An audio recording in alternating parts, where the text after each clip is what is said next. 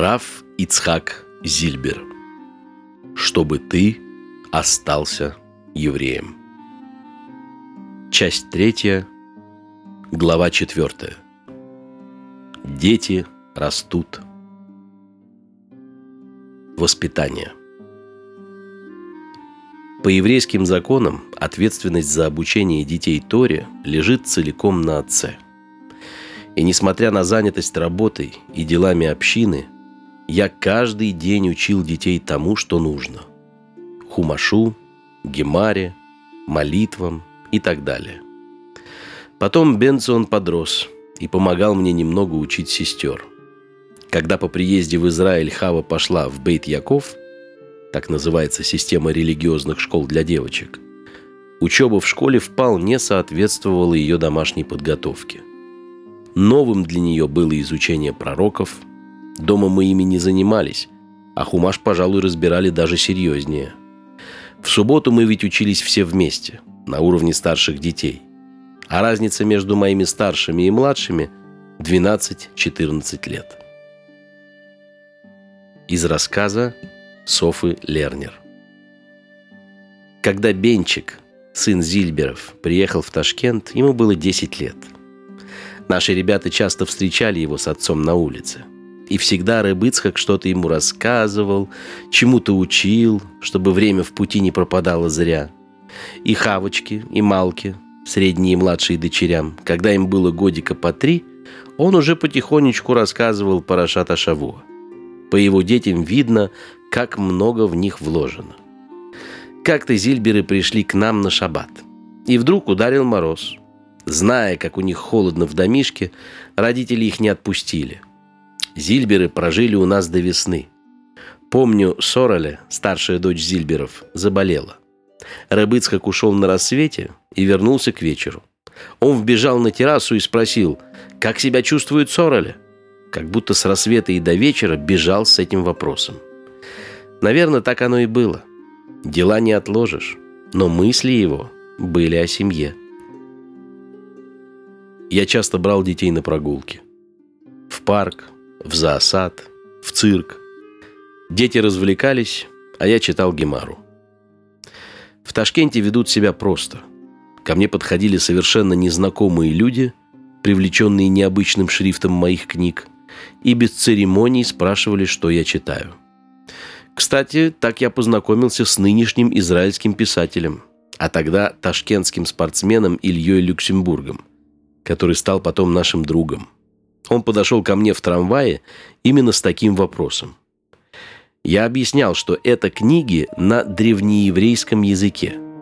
В Ташкенте это было не так уж опасно. Вряд ли прохожие побежали бы доносить. Поэтому я говорил правду – а главное, я находил необходимым так учиться. И учился. Дети были маленькие и стеснялись, что я привлекаю к себе внимание. Чтобы избавить их от страхов, я, гуляя с ними, начинал в шутку изображать пьяного. Они в ужасе шептали «Папа, что ты делаешь? На тебя же смотрят!» А я отвечал «Ну и что? Пусть смотрят». Дети были очень чувствительны. Их надо было закалять, чтобы они не боялись общественного мнения. Им, возможно, предстояло это и в будущем. Я был мастер собирать миньян. Когда не хватало десятого, я выходил на улицу и спрашивал всех подряд. «Вы еврей? Если да, пойдемте, пожалуйста, будете десятым в миньяне». Представляете себе? Однажды я искал десятого, нигде нет. Мне подсказали, что неподалеку на фабрике работает нарядчиком еврей. Я вошел на фабрику, нашел этого еврея. Вокруг стоят рабочие, он каждого направляет на работу. Я подхожу. «Простите, пожалуйста, у нас миньян, не хватает десятого. Прошу вас, пойдемте со мной хотя бы на 20 минут». Он сказал, «Хорошо, я пойду, только вот кончу с рабочими». И пошел со мной. Детям не раз случалось это видеть. Хава говорит, ей было не очень-то приятно стоять рядом со мной, когда я спрашивал, вы еврей или нет? Из рассказа Хавы. Открыто ходить в синагогу и в Ташкенте все же было небезопасно. В официальной синагоге лежал крокодил, много номеров, И мы, дети, всегда могли делать вид, что зашли не молиться, а почитать журналы. Было несколько незаконных синагог, куда родители брали меня с собой по праздникам. Мы помогали родителям готовиться к праздникам. Перед Песах сами проверяли, нет ли хамца среди наших игрушек. Помню, однажды мы решили, что отлично проверили мешок с игрушками – а в середине праздника вывернули его, и на пол шлепнулась полбуханки зачерствевшего старого хлеба, попавшего туда, как видно, давным-давно. Перед седером мама доверяла мне приготовление хоросета, специального пасхального блюда. Я чистила и терла яблоки, колола орехи. Чтобы переключить на что-нибудь безопасное мою кипучую энергию, мне давали гранат и просили пересчитать зернышки. Бенсон сказал, что есть выражение «полон мицвод, как гранат». Так может их 613 по числу заповедей? Я считала очень добросовестно, но их всегда почему-то оказывалось больше или меньше. Накануне субботы, когда мама пекла халы, она давала нам по кусочку теста, и мы пекли свои маленькие халы. А когда играли, то лепили халы из глины. Еще у нас была игра «Ходить как папа». Из рассказа Софы Трегер – этого человека можно было видеть в любом конце города. Но никогда идущим спокойно, вечно бегущим. Он не доверял никакому транспорту. Ему всегда казалось, что он поспеет быстрее, чем любой автобус. Из рассказа Хавы. Бенсон боялся, что я вырасту лгуньей. Он заметил, что я здорово научилась врать. Никто из домашних специально не объяснял мне, что о некоторых вещах вне дома говорить нельзя. Я сама прекрасно понимала, когда говорить правду опасно. Брат учил меня говорить так, чтобы собеседник понял ответы, как мне надо, но чтобы я при этом не врала. По примеру Якова, сказавшего «Я, Эсав, твой первенец». Это гневат даат, а не шекер. Утаивание, но не ложь. В семь лет я не пошла, как полагается, в школу, и на вопрос о возрасте отвечала, если в следующем году я иду в школу, сколько мне лет? Мне очень хотелось учить Тору, и мне нашли учителя. Раф Аба Давид Гуревич занимался со своей дочкой, моей ровесницей, и мама договорилась, что он будет обучать и меня. А мой брат занимался с его сыновьями. Мы знали, что если кто-то стучит в дверь, мы должны бежать в другую комнату прятаться – как-то в пятницу в дверь постучали. Мама подружки как раз пекла халы, и таз с тестом стоял на полу. Мы так спешили спрятаться, что прыгнули прямо в тесто. Родители не знали, как скоро мы сможем уехать из России, и полагали, что школьная закалка поможет нам вырасти сильными людьми. Они опасались, что иначе, общаясь с ребятами во дворе и на улице, мы будем чувствовать себя ниже других, и это сделает нас духовно нестойкими. Мама считала, что люди, неуверенные в себе, легче попадают под влияние окружения, и это приводит к отходу от религии. Она очень старалась, чтобы мы не ощущали себя обойденными. Мама тревожилась, чтобы детям в Песах не захотелось хамца. Это был безосновательный страх, мы ничего подобного не ощущали. Для нее теоретически было бы ужасно, скажи ребенок посреди Песаха, что хочет хлеба. Помню, когда кончился Песах, она шла с нами и покупала пирожные. Нам даже не очень хотелось. Но для нее было важно, чтобы мы воспринимали Песах как праздник, а не как нехватку чего-то. Мы росли в уникальном ощущении, что быть религиозными евреями радостно и привольно. Особенно весело было после Авдалы, отделения праздничного дня от будней, на исходе субботы – Папа затевал с нами игры, начинал танцевать с Бенсоном, рассказывал нам сериалы из еврейской истории с продолжением. Перед школой мама на всякий случай научила меня драться. Это умение мне так и не пригодилось. Меня защищало само сознание, что я могу дать сдачи. Такие вещи ощущаются окружающими, и меня в классе никогда не трогали. Я пошла в школу в 8 лет. Мне казалось естественным, что существуют два мира – внутренний и внешний и внешний воспринимает некоторые вещи совсем не так, как внутренний. Мне было легче, чем другим еврейским детям, устоять перед чужим влиянием. Дом давал мне ощущение, что родители знают все, чему нас могут научить в школе. У нас в семье все были образованными людьми. Другим детям, чьи родители были не на таком уровне, было труднее выдержать испытания. Когда приходили со стороны и утверждали что-то, им могло показаться, что эти люди умнее и просвещеннее, чем их родители. Надежные сторожа. А как меня собака укусила, когда я миньян собирал, я вам не рассказывал? Мне в Ташкенте вообще не везло с собаками. Там их полно, дома сторожат. Я уже говорил, что по натуре очень нетерпелив. Я по улицам не ходил, а бегал. Времени жалко было. А собаки за мной. Вечно они за мной гонялись. Вот как-то искал я десятого для миньяна. Время утренней молитвы проходит. Люди хотят разойтись. На работу пора. А десятый не появляется. Я решил позвать одного знакомого. Было еще рано, и дверь у него была заперта. Я постучал. Не слышат. Чтобы не будить всех, я забрался на балкон, вхожу в комнату, а там две собаки. Одна из них набросилась на меня и искусала как следует. Выбежал хозяин. «Что случилось?» Я объяснил. Так уж он пошел со мной в Миньян. Несколько лет в Йом-Кипур я был хазаном в семье, где тайком собирали миньян. Мы его называли партийно-комсомольский. Он собирался только в Роша-Шана и Йом-Кипур. И там молились люди, которым ни в коем случае нельзя было засветиться, то есть обнаружить себя за этим занятием. Я проводил в доме, не выходя, весь день Йом-Кипур. Читал все пять молитв и Тору. Обычно это делают 4-5 человек. И в перерывах занимался с людьми Торой. Однажды на исходе Йом-Кипур я собрался домой и вышел во двор, никого не предупредив.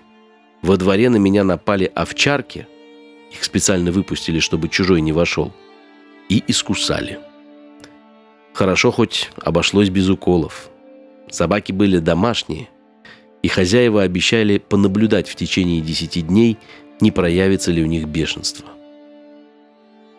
Из рассказа Якова Лернера. В канун Йом-Кипур у моих родителей в Самарканде тайно собирался народ на молитву. Боялись, как бы это ни стало известно властям. Я работал в университете, и мой брат работал на такой работе, что следовало остеречься – Вдруг стучится незнакомец. «В чем дело?» – спрашиваем. Все очень напуганы. «Как же?» – говорит. «Я из Ташкента. Мне Рыбыцкак сказал быть здесь сегодня вечером». «Ну, раз Рыбыцкак сказал, никуда не денешься». Приняли его, потом устроили в гостиницу. Рэб Ицхак брал на себя риск присылать людей. И если он присылал, все кончалось хорошо. Пугались, конечно – но его посланцев принимали всегда, несмотря на страх. По семейным и рабочим обстоятельствам я часто ездил в Ташкент. Рабыцкак всегда передавал через меня какой-то двар Тора. Это считалось главным делом моей поездки. Потом проверял у людей. Но он передал и выяснял, насколько точно. Не всегда дело сходило так гладко. Пару раз мне пришлось пройти курс против бешенства – не то 30, не то 35 уколов. Пить вино при этом нельзя, так что я долго не мог делать кидуш на вино. Делала жена или Сарочка. Бенсон был в санатории. С тех пор я стал внимательно приглядываться к собакам. Не хотел уколов. Стакан водки. Как-то в праздник Шмини Ацерет мы сидели в суке у кругляков – Среди гостей был Коин. В Миньяне, где я молился, Коина не было.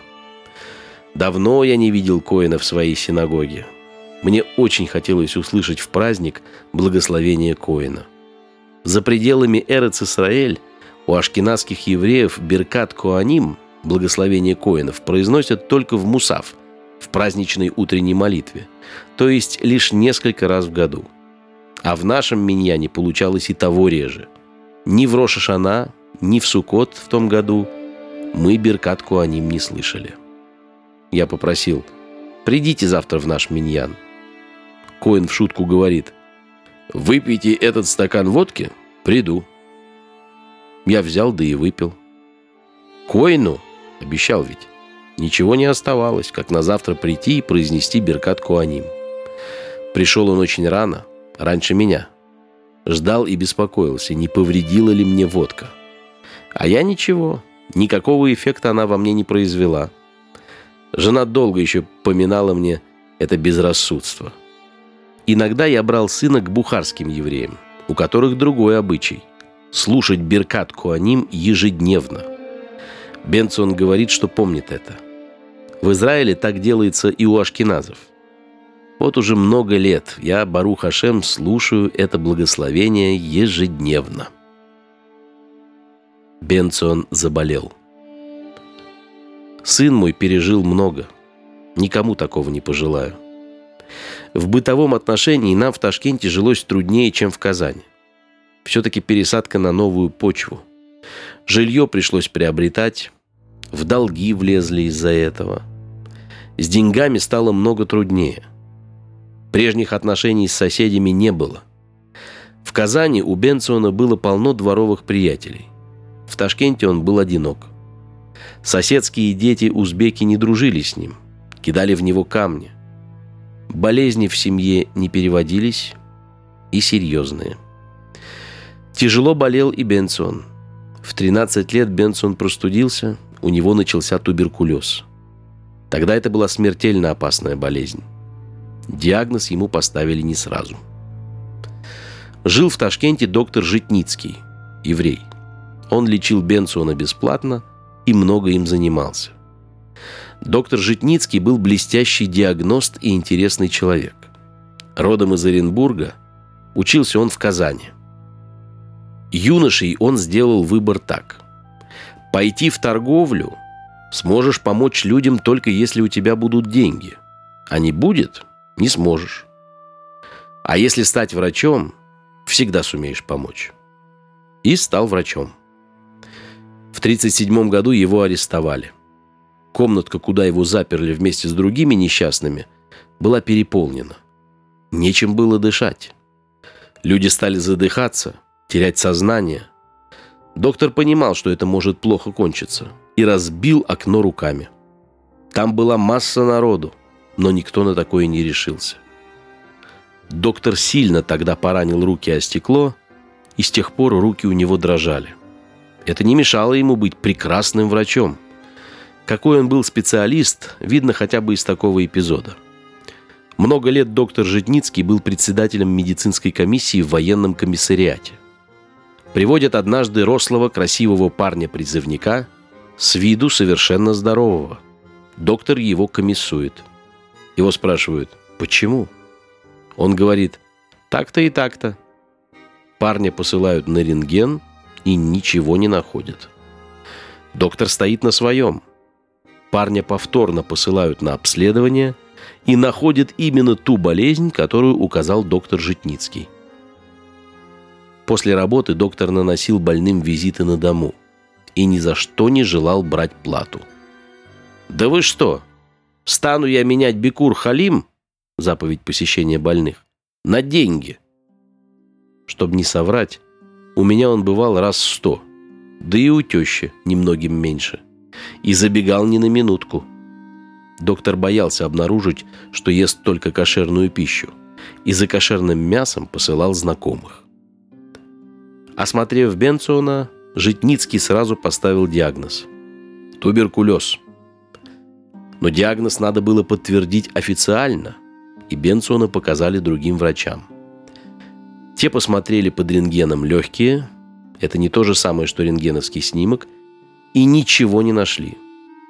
То же, кстати, происходило с его бабушкой, Фрумой Малкой. Она приехала к нам и серьезно заболела. Стала почти нетранспортабельна. Кое-как мы повезли ее к врачам. Упрашивали сделать снимок, но они согласились только на просмотр. Наверное, он стоил дешевле. Просмотр ничего не показал. А у нее был туберкулез, как потом выяснилось. Бенциона отправили в инфекционную больницу с подозрением на тиф.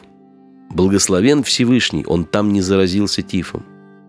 Долго не могли поставить диагноз, и только снимок наконец убедил, что у мальчика туберкулез. Насколько опасно он был болен, можно судить по тому, что мне предоставили для сына бесплатную путевку в санаторий. Бенцион в санатории. Санаторий, куда направили Бенциона, находился в 90 километрах от Ташкента. Мне не разрешили приносить сыну еду. Мы спросили у раввинов, какие продукты из санаторного меню Бенциону можно есть, чтобы не нарушать законы кашрута, и следовали их указаниям. А как быть с субботой? С наложением тфилин, когда ты все время на глазах? Бенциону трудно приходилось. Ему было всего 14, когда он поехал туда впервые. Но он все выдержал. Бенцион ездил в санаторий два года подряд. Проводил там лето и осень. 4-5 месяцев. И вышел оттуда выздоровевшим. В санатории Бенсон был единственный еврей. Когда детей делили на русскую и узбекскую группы, знакомый мальчик-узбек предложил ему «Может, пойдешь в узбекскую?» Бенсон согласился, хотя ни слова не знал по-узбекски. Но среди узбеков он понимал, ему будет легче, чем среди русских тайно выполнять мицвод. Хотя и мальчики-узбеки любили поинтересоваться, как там у евреев с кровью для мацы. Молитвенник Бенцион решил с собой не брать. Необходимое он помнил наизусть. Готовясь к отъезду, он выучил наизусть и махзоры – Тфилин Бенцион прятал в дупле в лесу недалеко от санатория. Ранним утром он бежал в лес, накладывал тфилин, молился, прятал их и возвращался, пока в санатории еще спали. Но тайник, как видно, обнаружили. Тфилин пропали. Пришлось мне снова добывать тфилин в Ташкенте. Это было нелегко. Нашел, привез и снова украли – Субботний кидуш Бенсон делал тихонько над двумя кусочками хлеба, а вдалу над стаканом чая или кофе. Беркат Амазон, благословение после трапезы с хлебом, читал, прикрыв ладонью рот, чтобы не заметили. Спустя несколько месяцев в школе при санатории начались занятия. В шаббат Бенсон не писал, говорил «болит рука». Раз рука болит, он не мог пользоваться ей и вне класса. Так что по субботам ему приходилось есть левой рукой. Когда в субботу учеников заставляли подметать территорию вокруг корпусов, Бенсон прятался. Одного он избежать не мог – обязательной субботней бани. Чтобы не нарушать субботы, он не пользовался там мылом – Чистое белье следовало получать в другом корпусе. А переносить в шаббат вещи по улице при отсутствии Эрува Бенсон не хотел. Поэтому он старался закончить мытье первым. Первым одежду выдавали на месте. Всю неделю во всех очередях Бенсон любезно уступал другим место, чтобы потом, в бане, уступали место ему, чтобы он мог быть первым. Заболевая ангиной, Бенсон радовался. Это избавляло его от проблем в субботу. Как-то на общесанаторной контрольной по математике Бенцион обнаружил ошибку в условиях задачи.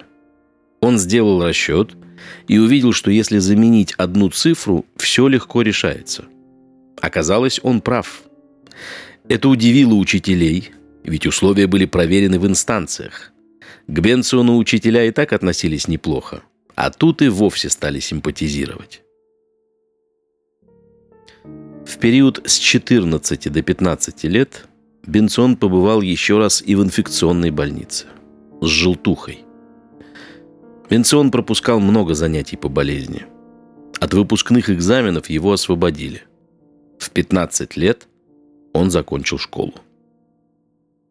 Бенцион и самолет. Как-то мы отправили Бенциона на курорт в Кисловодск. На обратном пути самолет совершил непредусмотренную посадку в Самарканде. Пассажирам объявили, что по погодным условиям вылет задержится на несколько часов. Бенцион поехал к знакомым, чтобы прочесть утреннюю молитву в Миньяне. Возвращался в аэропорт в такси. Такси попало в аварию. Столкнулось с самосвалом. Машина трижды перевернулась. Ее отбросило на 30 метров. Все пассажиры получили тяжелые ранения, один бенцион отделался ушибом. Совсем по Гемаре. Посланцы Мицвы не терпят ущерба ни в том направлении, ни в обратном. Это написано в трактате Псахим, лист 8, сторона Б. Это правило, надо оговориться, не распространяется на ситуации частной или постоянной опасности. Но когда происходит что-то необычное, то словно приоткрывается занавес, и человек видит, что Бог руководит миром. Мы ждали сына. Накануне он дал телеграмму о приезде. Сын не появлялся. Я успокаивал Гиту как мог. Убеждал, что она перепутала время, день. Жена потом шутила с детьми, что ни одному моему слову нельзя верить. А что было делать? Я сам не знал, что и думать. Самое страшное приходило на ум.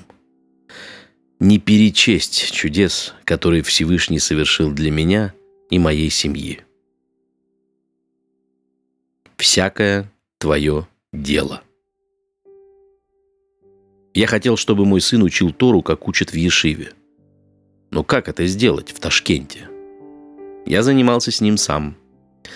Вот как-то пришел я с работы, сели мы, как обычно, за книги. Сидим, сидим, не идет учеба. Сын предлагает, «Пап, может, поспишь полчаса? Потом лучше пойдет». Так мы и сделали. Но предварительно я хорошенько подумал, как расценить этот сон. Как сон для удовольствия? Хотел отдохнуть. Или как дело, необходимое для учебы. Именно в этот вечер я понял слова из Шулхана Руха. В главе 32 Кицур Шулхана Руха есть пункт, который надо бы выучить каждому еврею. Все побуждения человека пусть будут во имя небес. И в перке а вот сказано, пусть все твои дела будут во имя небес. Все дела, все поступки, все, что ты делаешь для самого себя, спишь, ешь, работаешь, должно быть для Бога. Представьте себе двух людей, которые одинаково трудятся и получают ту же зарплату. Спросите у одного, зачем ты работаешь? И он ответит, собираюсь летом во Францию отдыхать. Или «хочу купить новую мебель».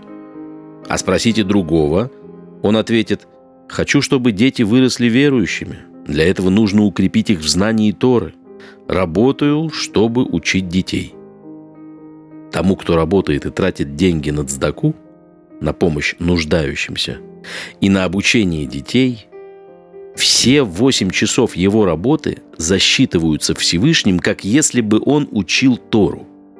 А тому, кто работает, чтобы поехать во Францию или сменить мебель, там скажут, ты работал для своего удовольствия. Тоже со сном. В том, что человек отдохнет, нет ничего плохого. Всякое животное отдыхает. Разница в том, с какой целью. Если отдых нужен для того, чтобы молиться и учить Тору, или выполнить какую-то мецву, то сон становится тоже делом Торы, и человек будет вознагражден и за сон. И так во всем. Дети росли, и я беспокоился за них. Как уберечь их от влияния среды? Как сохранить в них веру? Я искал людей, которым это удалось. Присматривался к ним. Так я встретил человека, у которого было пятеро сыновей-подростков, и все верующие – я стал его осторожно расспрашивать, и он мне признался, что каждый раз перед близостью с женой молился «Хочу верующих детей». Так что даже близость с женщиной – поступок, который должен совершаться во имя небес. Речь не о том, чтобы, не дай Бог, не грешить, но интимные отношения с женой тоже должны быть освящены желанием иметь детей, преданных Богу. Тогда человек получит награду и за супружескую близость. Она считается мецвой. С того раза я всегда проверял себя, насколько мне необходим отдых. Могу ли я сейчас обойтись без него. Сын Ешеботник Талмудом с моим сыном стал заниматься Раф Залман Певзнер. О нем надо рассказать особо. Раф Певзнер был родом из Белоруссии, и называли его по городу, откуда он приехал – Рэп Залман Бобер. Надо бы Боберер, раз он из города Бобер, но, видно, сократили для удобства.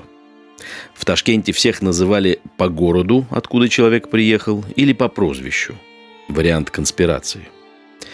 К тому времени, как мы познакомились, Раву Залману было около 70.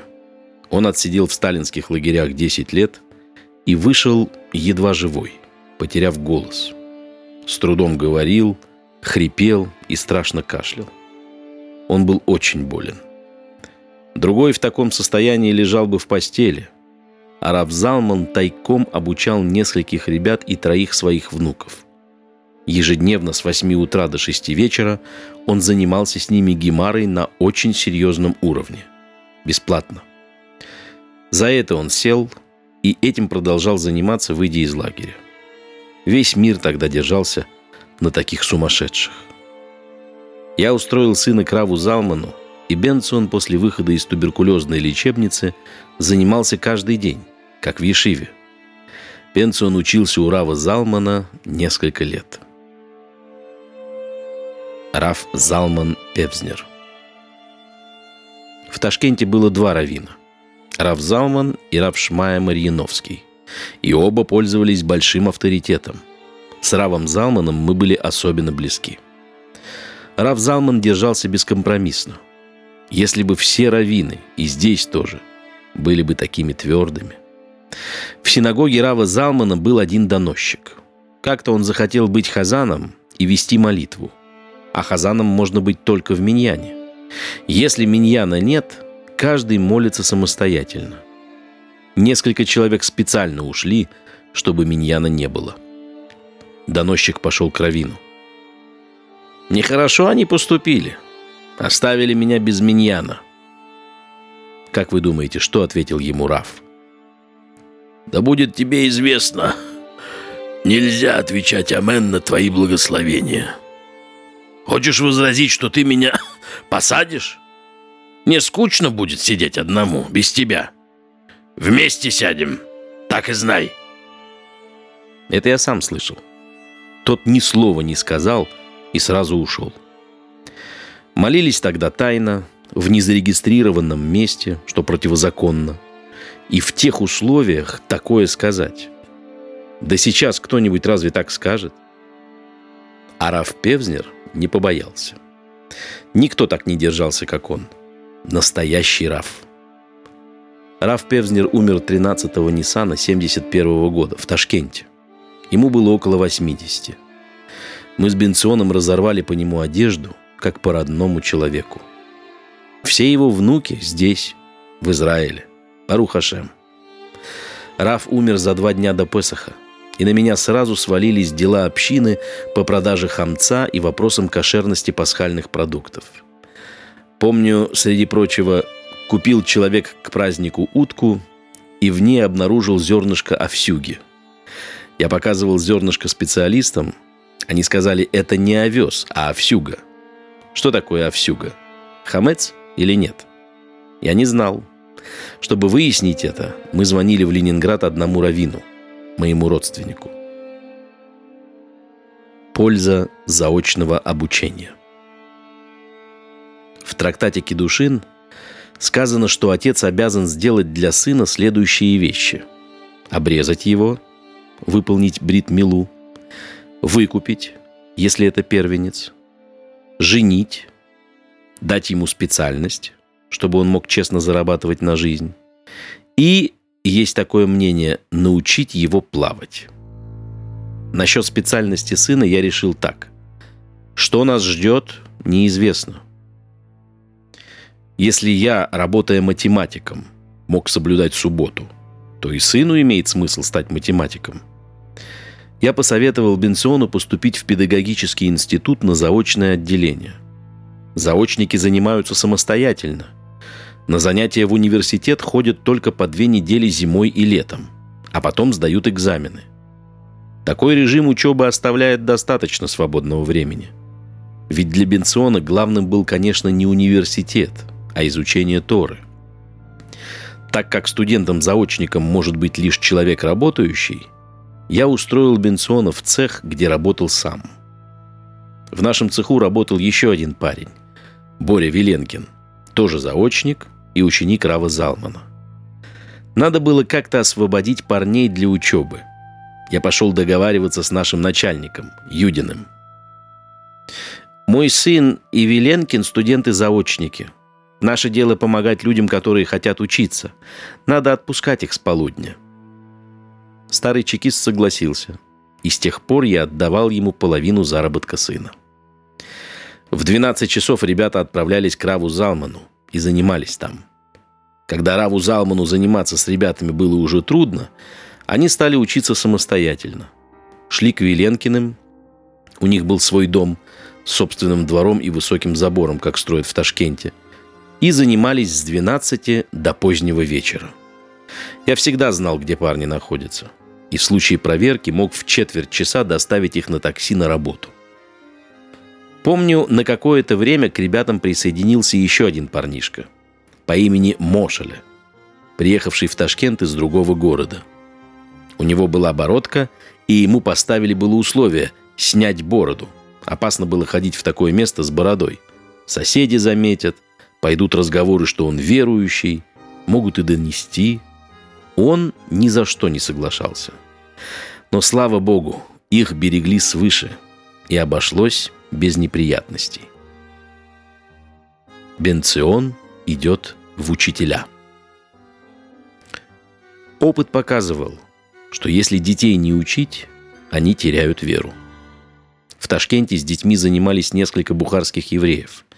Но случилось так, что один учитель заболел, другой умер, и учить стало некому. А учеников там было человек 15. Нельзя было бросать их на произвол судьбы. Я сказал сыну, «Бенцион, ты обязан оставить учебу и начать учить детей. Он возразил, «Но я же сам Амаарец, я только начинаю учиться. Каждый день после занятий с Равом я три часа учу Гемару и Тософот. Если я брошу, что из меня выйдет?» Я говорю, «Все верно. Но что важнее для Всевышнего? Чтобы ты и твой товарищ лучше знали Гемару и Тософот? Или чтобы люди, которые ничего не знают о Боге, узнали о нем? Умели прочесть Шма, наложить тфилин и таким образом остались евреями. Я принимаю такое решение. Ты имеешь право оставить свою учебу и пойти учить. Бенцион спорил отчаянно. «Откуда ты знаешь, что ты прав? Может, ты не прав?» Я ответил, «Сейчас в России абсолютно не у кого это спросить. Придется принять пока мое решение». Прав я или нет, это знает Бог.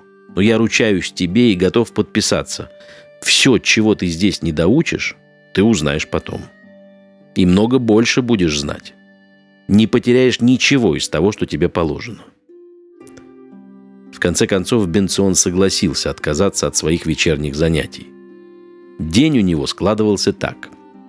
С 8 до 12 работа, потом он убегал учиться, а вечером часам к 7-8, мы с ним отправлялись я к своим ученикам, Бенсон к своим. В тайне от моей жены. Она бы от страха умерла, узнав, что Бенсон ходит по домам и учит. Однажды зимой, когда Бенсон темными закоулками шел к ученикам, на него напали грабители.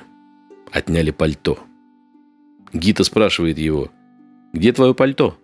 А он говорит, Забыл где-то. Из рассказа Якова Лернера. Рыбыцкак очень хотел, чтобы люди учили Тору. Вот он идет учить с кем-нибудь Алиф Бейс. Я ему говорю, Рыбыцкак, зачем вы размениваетесь на мелочи? Поручите кому-нибудь обучать алфавиту, а вы соберите старших и занимайтесь с ними – он отвечал, «Если я отпущу вот этого человека сейчас, я не знаю, что с ним будет завтра». Наш труд не пропал даром. Недавно здесь, в Израиле, я встретил молодого человека, одного из тех, кого мы тогда обучали. Он соблюдает все еврейские законы. Один из тех мальчишек стал врачом. Я получил из Ташкента письмо от тамошнего шойхета, где он просит совета, можно ли учить шхите такого-то человека. Ведь учить шхите можно лишь того, кто хоть немного знает Тору. Оказывается, этот молодой врач пришел к шойхету и просил научить его резать кур, так как его направили на работу в отдаленный район, где шойхета нет. Значит, результаты, слава богу, имеются из рассказа Хавы. У нас с Малкой детство было легче, чем у старших брата и сестры. Переезд в Ташкент, который выпал на их 11-12 лет, дался Саре и Бенциону трудно. В Казани они чувствовали себя как рыба в воде. Легко общались с ребятами вокруг, катались с ними на коньках и на лыжах. Сара так и вообще была заводилой во дворе. Массу времени проводила на улице. И вдруг увольнение родителей с работы, угроза лишения родительских прав. Бенсон прятался от приходящих под диван. Я еще пытался утешать отца. Даже если меня заберут в детдом, я же не буду есть некошерное. А потом папа исчез. И даже когда семья перебралась в Ташкент, уверенности в том, что дети останутся дома, все равно не было. На второй год жизни в Ташкенте мы праздновали бармицву Бенциона. Мама беспокоилась, как получше принять гостей. А папа говорил, ничего не надо, что будет, то и подадим. Да и не придет никто. Мы здесь люди новые, только что приехали. А пришло сто человек. Мама несколько лет потом поддразнивала папу. Ничего не надо, как-нибудь. В нашей семье музыкальны только родители. Нам, детям, и Бенцону в том числе, медведь на ухо наступил. Помню, Бенцон как-то принес из школы песню «Летят перелетные птицы». Так папа от его пения под стол полез со смеху. И тем не менее рэп Давид Гайсинский так научил Бенцуна читать недельную главу, выпавшую на его бармицву, и автору к ней, что он, читая Тору в синагоге, не сделал ни одной интонационной ошибки. Правда, 15-летняя Сара осталась недовольна. Так тихо читал, что только мыши под столом и слышали. Папа приобрел для Бенцуна тфилин, а Лиза Кругляк помогла приготовить угощение. Бенцион читал главу Беалутха и автору к ней. Ее читают также и в Хануку, то есть дважды в год. И она досталась спустя годы старшему сыну Бенциона. Жили мы в Ташкенте скромно, почти без мебели. Родители не покупали, ведь мы уезжаем. Все разговоры были о том, что может помочь нам уехать из России. Из рассказа Лизы Кругляк – у Рыбыцхака во дворе дома была комнатка. Рыбыцхак привел и поселил туда одного бездомного еврея. У него была открытая форма туберкулеза, и родные не хотели держать его. И еще у них постоянно находился некий Симха. Несмотря на тесноту, у них всегда жили чужие люди. Ицхак приводил людей и говорил жене, «У меня Урхим, гости», и никто не возражал. Конечно, я старалась не проходить мимо и приходила не с пустыми руками. Бедное, но хорошее время. Из рассказа Хавы. Помню, как Сара с Бенсоном вместе вернулись со вступительных экзаменов в институт, куда они оба поступали. Бенсон был бледен и напуган. Что случилось? Ты не прошел? Оказывается, Бенсон оказался единственным, кто получил пятерку по истории КПСС – он был в ужасе. Ему было очень неприятно, что он так хорошо знал этот предмет. С другой стороны, любознательность Бенциона могла показаться неприятной и его преподавателям.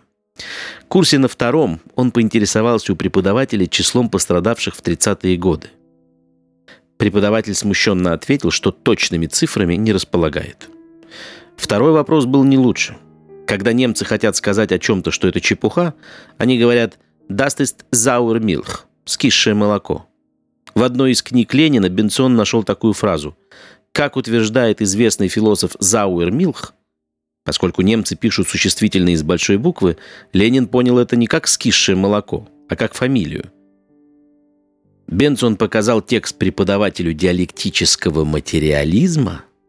Тот изменился в лице.